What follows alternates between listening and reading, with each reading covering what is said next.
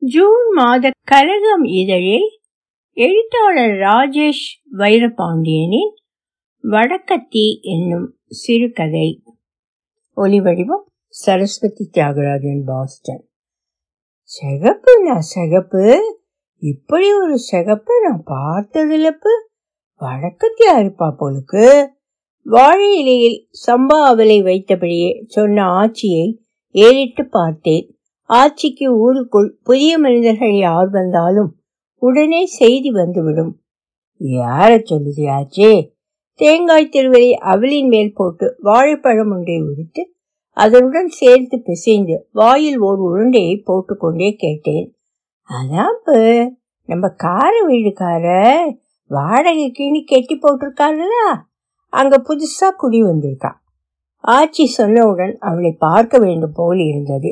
ஆச்சி சொல்லும் அந்த வாடகை வீட்டின் அருகே இருக்கும் மைதானத்தில் தான் மாலை ஆனதும் அனைவரும் கூடி கிரிக்கெட் விளையாடுவோம்.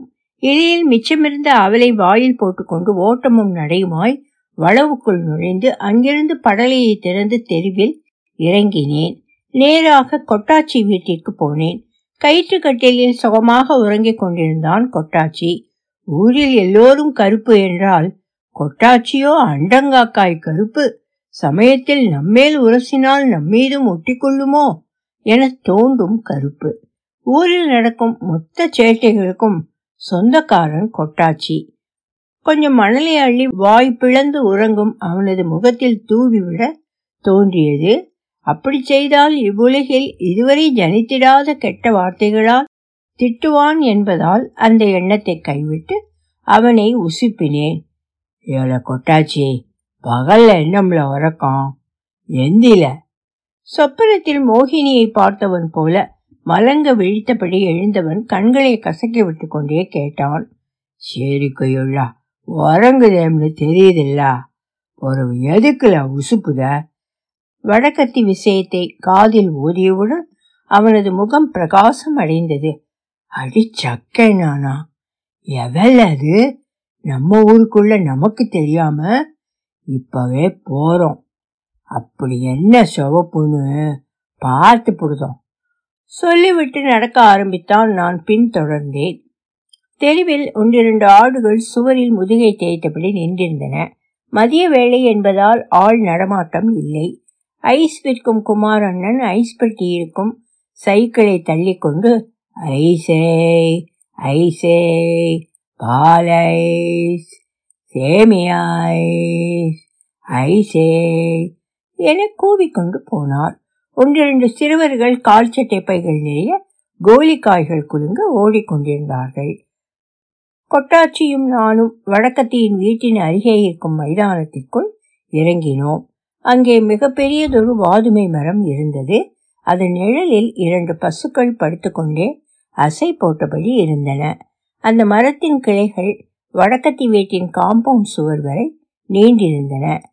கொட்டாச்சி வேகமாக மரத்தில் ஏறி அவளது வீட்டை சென்றடையும் கிளையின் மீது உட்கார்ந்து கொண்டான். இவ்வளோ சொடல மரத்தில் ஏறாம எண்ணல நட்டாமல் இருக்க வெரசா ஏறல மேலிருந்து கத்தினான் கொட்டாச்சி. நானும் ஏறி சென்று அவன் அருகில் அமர்ந்து கொண்டேன். அங்கிருந்து பார்த்தால் வடக்கத்தியின் வீட்டு முற்றமும் பக்கவாட்டில் இருக்கும் கதவும் தெரிந்தது. அவளுக்காக காத்திருக்க ஆரம்பித்தோம். பத்து நிமிடங்கள் கழித்து கதவு திறந்தது. கொட்டாச்சி வாயை திறந்தபடி அசைவற்று உட்கார்ந்திருந்தான். எனக்கும் வழக்கத்தியை பார்க்கும் ஆவல் அதிகமான போது அந்த கதவின் வழியே வெளியே ஓடி வந்தது சடை நாய் என்று பழுப்பு நிறத்தில் உடலெங்கும் புசு புசு வென்ற ரோமங்கள் காற்றிலாட இவ்வளவு சிறியதொரு நாயை நாங்கள் எதிர்பார்க்கவில்லை. என்னல? நாய்க்கு உடம்பெல்லாம் மயிராய் இருக்கே முதல் முதலாக சடை நாயை பார்த்த வியப்பில் என் காதோறும் கிசுகிசுத்தான் கொட்டாச்சி. அப்போதுதான் அந்த நாயை துரத்தி வந்த தேவதையை எங்களது கண்கள் கண்டு இமைக்க மறந்தன. அப்படி ஒரு மென் பாதங்களும் அதன் மேல் தவழ்கின்ற மெல்லிய வெள்ளி கொலுசும் சன்னமாய் அதிர படிக்கட்டில் இறங்கி நாயை துரத்தி கொண்டு ஓடிய அந்த பெண்ணிற்கு இருபத்தைந்து வயது இருக்கலாம். அவள் ஓடுகையில் ஈர கூந்தல் காற்றில் ஓர் இறகை போல மிதந்தது. நீண்ட விரல்களும் நகப்பூச்சும் வெயிலில் மிளிர்ந்து அடங்கியது. எதிர்காற்று அவளது மேனி எங்கும் தழுவி சென்ற கணம் அவளுடன் சிலித்து பெண்ணுருவிலிருந்து தேவதை உருவம் பெற்றது போல் தோன்றிற்று. இப்படி ஒரு பேரழகியை இவ்வூர் இதற்கு முன் கண்டதில்லை என மனதிற்குள் நினைத்து கொண்டே பார்த்தேன். அவன் கண்ணிலிருந்து கண்ணீர் வழிந்து கொண்டிருந்தது. ஏம்ல அழுவுத இம்புட்டு சோப்பையும் அழுகையும் இத்தனை வருஷம் பார்க்காம இருந்து புட்டேனேன்ட்டு அழுவுதேன் பெத்தவளா இல்ல செஞ்சவளான்னே தெரிய மாட்டேக்கி யாருல இந்த சிகப்பி? கண்ணீரை துடைத்து கொண்டே கேட்டான். எனக்கு எப்படில தெரியும்? சும்மா மயில் கணக்கால இருக்கா? மயில் சுவப்பால இருக்கும். பதினாறு வயதுல மயிலுவ முட்டாக்கு இருக்கா ஓ நம்ம சீதேவிய சொல்லுறியா? அதுவும் சரிதாம்ல அப்படித்தான் இருக்கா. சரி வீட்டுல வேற ஆளையே காங்கல. அம்மையும் ஐயாவும் தென்படலையே. செத்த நேரம் பேசாம மயில பார்ப்போம் போறவ அப்பனாத்தா யாருன்னு தேடுவோம். என்றபடி சடை நாயின் பின்னோடும் மயிலை பார்த்தபடியே அமர்ந்திருந்தேன். அவள் நாயை பிடித்து அதை தூக்கி கொஞ்சு கொண்டே வீட்டிற்குள் மறைந்து போனாள். மீண்டும் எப்போது வருவாள் என்று சிறிது நேரம் காத்திருந்து பார்த்தோம். வெயில் உக்கரமாக இருந்தது. மரத்தில் இருந்தாலும் அனல் காற்று புழுதியை வாரி இறைத்தபடியே இருந்ததால் அதற்கு மேல் அங்கிருக்க முடியாமல் கீழே இறங்கி குளத்தை நோக்கி நடந்தோம். கொட்டாச்சி பேயெடுத்தவன் மாதிரி இருந்தான். அவன் முகமெங்கும் கேள்விகள் குடியிருந்தன. எங்கிருந்து வந்திருப்பாள்? ஏன் வந்திருக்காள்? எவ்வளவு நாள்கள் நம் ஊரில் இருப்பாள்? எனக்குள் எழுகின்ற கேள்விகள் அவனுக்குள்ளும் எழும்பியபடியே இருந்ததை அவனது கண்கள் காட்டிக் கொடுத்தன. குளக்கரை படிக்கட்டில் அமர்ந்தபோது வெயிலின் உக்கிரம் குறைந்தது போல் இருந்தது. கட்டுனா இப்படி ஒருத்திய தாம்ல கட்டணும். இல்லைன்னா இந்த குளத்துல குதிச்சு செத்துறணும் பார்த்துக்க கொட்டாச்சி ஆளே மாறி இருந்தான். போன மாதம் பக்கத்து தெரு செல்வம் காதல் தோல்வியில் தூக்க மாத்திரை விழுங்கி சாக கிடந்தான். போகிறதுக்கு முன்னாடி நாலு பேரை கொண்டு புட்டு போகணும்ல. அதை விட்டுப்புட்டு மயிலாட்டம் மாத்திரையை விழுங்கியிருக்க வெக்கங்கட்ட மோதி என்று மருத்துவமனையிலேயே அவனை திட்டி தீர்த்தான் கொட்டாச்சி. அவனா இப்படி பேசுவது என்று ஆச்சரியத்துடன் அவன் முகத்தையே பார்த்து கொண்டிருந்தேன். சுவப்பா இருந்தா அழகுன்னு உனக்கு யார்ல சொன்னாவ? அவனை சீண்டினேன். எல உனக்கு என்ன மண்டகண்ட குழம்பி போச்சா? அவ சுவப்பு மட்டுமா? மூஞ்சி முறையெல்லாம் நீயும் பார்த்தில்ல? செதுக்கி வச்ச சில மாதிரி இருக்கா? நான் முடிவு பண்ணிட்டேன். கட்டுனா ஒன்று இவ்வளோ மாதிரி ஒருத்திய கட்டணும். இல்லாட்டி இவளையே என்றவன் ஏதோ நினைத்தவனாய் பழக்கென்று எழுந்தான். என்னல படக்குன்னு எந்திரிச்சு புட்ட? போய் மயில் வீட்டில் பொண்ணு கேட்க போறியாக்கோ? சிரிப்பை அடக்க முடியாமல் கேட்டேன். ஏன்? எனக்கு என்னல குறைச்ச? இனி மயில் குயில் மறுவாதி இல்லாம பேசினான்னு வெய்யே செவ்வுள்ளையா வச்சு போடுவேன். இனி அவன் பொஞ்சாதி. உனக்கு தங்கச்சி மர. புரியுதா சொல்லலை அடேங்கப்பா பார்த்து முழுசா முப்பது நிமிஷம் ஆகல. அதுக்குள்ள பஞ்சாதீங்க. நீ போன வருஷம் ஒன்பதாப்பு பெயிலானதுக்கே உங்க ஐயா உன் ட்ரௌசர் கிழிய கிழிய அடிச்சாரு. உங்க ஐயா கிட்ட போய் சொகப்பா ஒட்டிய பார்த்தேன். என்னை விட மூத்தவ மாதிரி இருக்கா? கட்டி வையுங்கன்னு சொல்லி பாரு. உன் தோலை உரிச்சு தொங்க விட்டு போடுவாவ. அதுக்கு என்னல செய்ய போற? அடிச்சா தாமல ஐயா. அம்மா எதுக்கு இருக்காவ? அவையில போய் பொண்ணு கேட்க சொல்லுவோம். ஓ சரிங்க மாப்பிள்ள. அவ உன்னைய விட மூத்தவ அதுக்கு என்ன செய்ய போறிய? சீப்பைய அடக்கி கொண்டே கேட்டேன். ஏ வயசெல்லாம் ஒரு பிரச்சனையால. எங்க ஆச்சி கூட எங்க தாத்தாவை விட மூத்தவைய தானா? வக்காளி அந்த காலத்திலேயே வயசு பார்க்காம கட்டிக்கிட்டு இருக்காவ. அதெல்லாம் பார்த்துக்கிடலாம். நீ நீ மாப்பிள்ளை தோழம் மாதிரி பேசு. கிழக்கு கூவாட்டம் பேசாம இரி சரியா? என்னை அதட்டி விட்டு ஒரு கல்லை எடுத்து குளத்தில் எரிந்தான் சிற்றலையில் குளத்தில் மிதக்கும் அமளி செடிகள் அசைந்தாடின. வடக்கத்தியை பற்றிய பேச்சால் நிரம்பி இருந்தது எங்கள் கிராமம். குழாயடியில் பெண்கள் சண்டையை நிறுத்திவிட்டு அவளது நிறத்தை பற்றியும் அழகை பற்றியும் பேசிக் கொண்டார்கள். கள்ளுக்கடை பெஞ்சுகளை ஆக்கிரமித்திருந்த பெருசுகள் முதல் தட்டான் பின்னால் ஓடுகின்ற சிறுசுகள் வரை வாயை திறந்தால் வழக்கத்தே எனும் சொல்லே முதன்மையாக வந்து விழுந்தது. அவள் பற்றிய செய்திகள் ஒவ்வொன்றும் விசித்திரமானதாக இருந்தன. அவள் தேவலோகத்திலிருந்து இறங்கி வந்த ரம்பை என்றொரு கூட்டம் நம்ப ஆரம்பித்தது. ரம்பையல்ல அவள் ஒரு யட்சி என்றும் இரவானால் ஓட்டை பிரித்து வீட்டிற்குள் இறங்கி உறங்குகின்ற ஆண்களிடம் உறவு கொண்டு அவர்களை கொல்ல முற்படுவாள் என்றும் வதந்திகள் பரவியிருந்தன. அதுவரை வீட்டிற்கு வெளியே கயிற்றுக்கட்டிலில் உறங்கிய ஆண்கள் கூட வீட்டிற்குள் கட்டிலை போட்டுக்கொண்டு ஓட்டை எப்போது திறப்பாள் என வெறித்தபடி உறக்கம் தொலைத்தனர் எங்கள் ஊர் மருத்துவமனைக்கு வந்திருக்கும் நர்ஸ் தான் அவள் என்பது தெரிந்தவுடன் மருத்துவமனையில் கூட்டம் அதிகரித்தது. உடைமுள்ளை எடுத்து கையில் கீறிக்கொண்டோ அல்லது அருவாள் முனையால் கீறிக்கொண்டோ மருத்துவமனைக்கு படையெடுத்தனர் சபலக்காரர்கள். அவள் யாரிடமும் அதிகம் பேசுவதில்லை. அவள் வீட்டில் அந்த சடை நாயும் அவளது தங்கையும் மட்டுமே இருந்தனர். அவள் வடக்கத்திக்கு எதிர்ப்பதமாக இருந்தாள். கொட்டாச்சி அளவுக்கு அண்டங்காக்காய் நிறம் அல்ல ஆனாலும் நல்ல கருப்பு. களையான முகமும் அகன்ற விழிகளும் கொண்டிருந்த போதும் ஏதோ ஒன்று அவளிடம் இல்லாதது போல் இருந்தது. அவளது நட்பை பெற ஊருக்குள் பெரும் போட்டி நிலவியது. தங்கை மூலமாக வடக்கத்தியை வளைக்க திட்டமிட்டு தெரிந்தன இளவட்டங்கள். அவளோ அதிகாலை எழுந்தவுடன் தன் எம்ஐடியில் பக்கத்து டவுனுக்கு வேலைக்கு போகிறவள் மாலைதான் வீடு திரும்புவாள் என்பதால் அவளது நட்பை பெறுவதும் கடினமாக போயிற்று. வடக்கத்தி மருத்துவமனைக்கு தன் வீட்டிலிருந்து கிளம்பி ஒய்யாரமாக நடந்து போகும்போது தெருவில் இருக்கும் வீட்டு சன்னல்களுக்கும் கதவுகளும் திருட்டு கண்கள் முளைத்தன.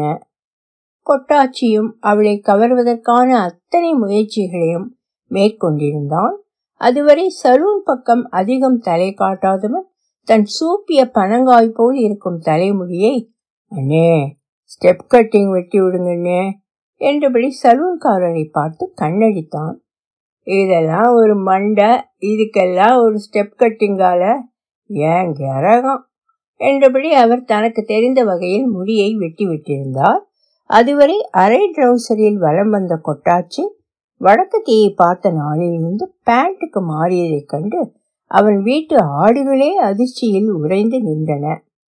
தினம் காலையும் மாலையும் அவள் மருத்துவமனைக்கு செல்லும் போதும் திரும்பும் போதும் சைக்கிளில் ஒற்றை கையை விட்டபடி ஓட்டுவதும் வேகமாக அவளை உரசுவது போல சென்று கட்டடித்து திரும்பி நிற்பதும் என அவனது கோணங்கித்தனங்கள் கட்டுக்குள் அடங்காமல் இருந்த போதும் அவள் கொட்டாச்சியை ஒரு புழுவை பார்ப்பது போலத்தான் பார்த்து கடந்து சென்றாள்.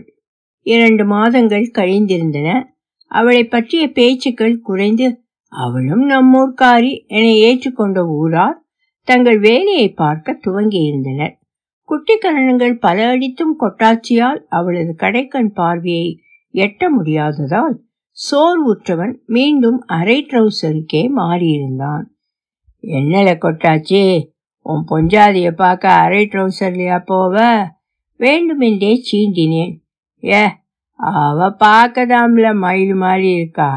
நானும் தலைகீழ நின்று தண்ணி குடிச்சு பார்த்துப்பிட்டான் ம் நமக்கு இவ சரிப்பட்டு வரமாட்டா இந்த கொட்டாச்சிக்கு ஏத்தவ இன்னும் பிறக்கல போலுக்கு பேசாம அவ தங்கச்சிக்காரி கிட்ட போய் பேசிட வேண்டியதுதானல அவளை பிடிச்சா மயில பிடிச்ச மாதிரி தானே நானும் ரெண்டு நாள் அவளை பிடிச்சி போடலாம்ட்டு தான் அவிய தெருமுக்கில் காத்து கிடந்தேன் எப்போ வாரா எப்போ போறானே தெரிய மாட்டேக்கு நீ மயிலுக்குன்னா நாள் பூரா காத்து கிடப்ப அவ தங்கச்சிக்கினா பத்து நிமிஷம் பார்த்துப்புட்டு கிளம்பி இருப்ப ஆமா சொல்லல.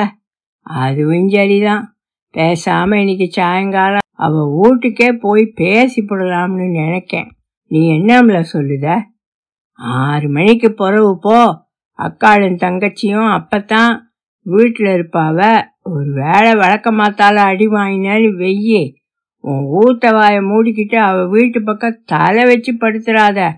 இந்த காதலி மயிலெல்லாம் உனக்கு சரிப்படாதுன்னுட்டு தலை முழுகிறணும் சரியா? மொத மொத அவ வீட்டுக்கு போறேங்க. நாலு நல்ல வார்த்தை சொல்லி அனுப்புனட்டு பார்த்தா நீ எல்லாம் எனக்கு சேக்காளின்னு இனி சொல்லாதல மயிராண்டி அவனது கண்கள் கோபத்தில் துடித்தன. ஓ நல்லதுக்கு தான் சொன்னேன்ல. எக்காடுங்கட்டு ஒழி சொல்லிவிட்டு என் வீட்டிற்கு போய்விட்டேன். அடுத்த இரண்டு நாட்கள் கொட்டாச்சியை ஊரில் எங்கும் பார்க்க முடியவில்லை. வெளியூருக்கு வேலைக்கு போய்விட்டானா என்று கூட யோசித்து பார்த்தேன். கொட்டாச்சி வேலைக்கு போனால் உலகம் வெடித்துவிடும் என்று தெரிந்ததால் அவனது வீட்டிற்கே சென்று பார்க்கலாம் என முடிவெடுத்த போது தொங்கிய முகத்துடன் எதிரில் வந்தான். என்னல? உலக அதிசயமாயிக்கி முகர வாடி கிடக்கு. ஏன் என் முகரெல்லாம் வாடக்கூடாதா? குரல் கம்மி இருந்தது. என்ன? குரலும் கிணத்துக்குள்ள இருந்து கேக்கு? வழக்கத்தி வாரியில் பீய அடிச்சு விட்டாலோ அப்படி அடிச்சிருந்தா கூட சரி. நம்ம மயிலு தான் நம்மளை அடிச்சிருக்கான்னுட்டு ஓடி வந்திருப்பேம்ல. ஆனா மனசெல்லாம் சரிச்சு விட்டா அந்த களவாணி சிரிக்கி. ஒன்றும் புரியாமல் அவனையே பார்த்து கொண்டிருந்தேன். அன்று மாலை என்ன நடந்தது என்பதை கொட்டாச்சி சொல்லி முடித்தபோது லேசாய் தலை சுற்றுவது போல் இருந்தது. இப்படியெல்லாம் அல்ல ஊருக்குள்ள நடக்கு? நம்ப முடியாமல் கேட்டேன்.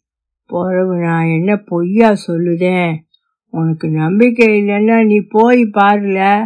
சொல்லிவிட்டு போய்விட்டான். அன்றிரவு உறக்கம் வரவில்லை. எப்படி இது சாத்தியமாகும்? இதன் பின்னால் இருக்கும் காரணம் என்ன? கேள்விகள் என்னை துளைத்தன. மறுநாள் மாலை வடக்கத்தியின் வீட்டிற்கு போய் பார்த்து விட வேண்டும் என்று நினைத்தபடி உறங்கி போனேன். மைதானத்தில் இருக்கும் வாதுமை மரத்தில் ஏறி உட்கார்ந்து கொண்டு அவளது வீட்டை நோட்டம் விட்டேன். அவளது வீடு இருக்கும் தெருவில் அதிக நடமாட்டம் இல்லை. சூரியன் மறைய துவங்கி இருந்தது. முதலில் தங்கச்சிக்காரி வீட்டிற்குள் போனாள்.